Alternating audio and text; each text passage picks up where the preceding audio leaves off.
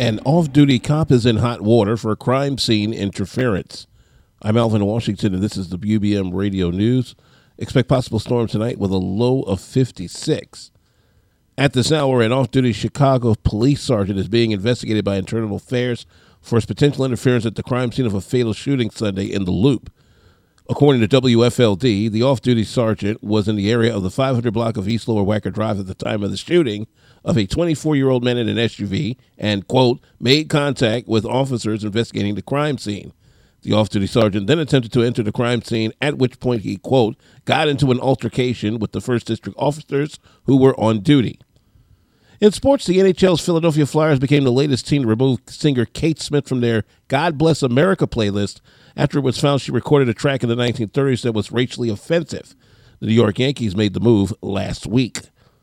Metro Chicago forecast possible storms tonight, low 56. Sunny and cooler Tuesday, high 55. The news is brought to you by the HIV/AIDS Ministry of Trinity United Church of Christ, who reminds you to get checked for HIV while you still have the power to do so.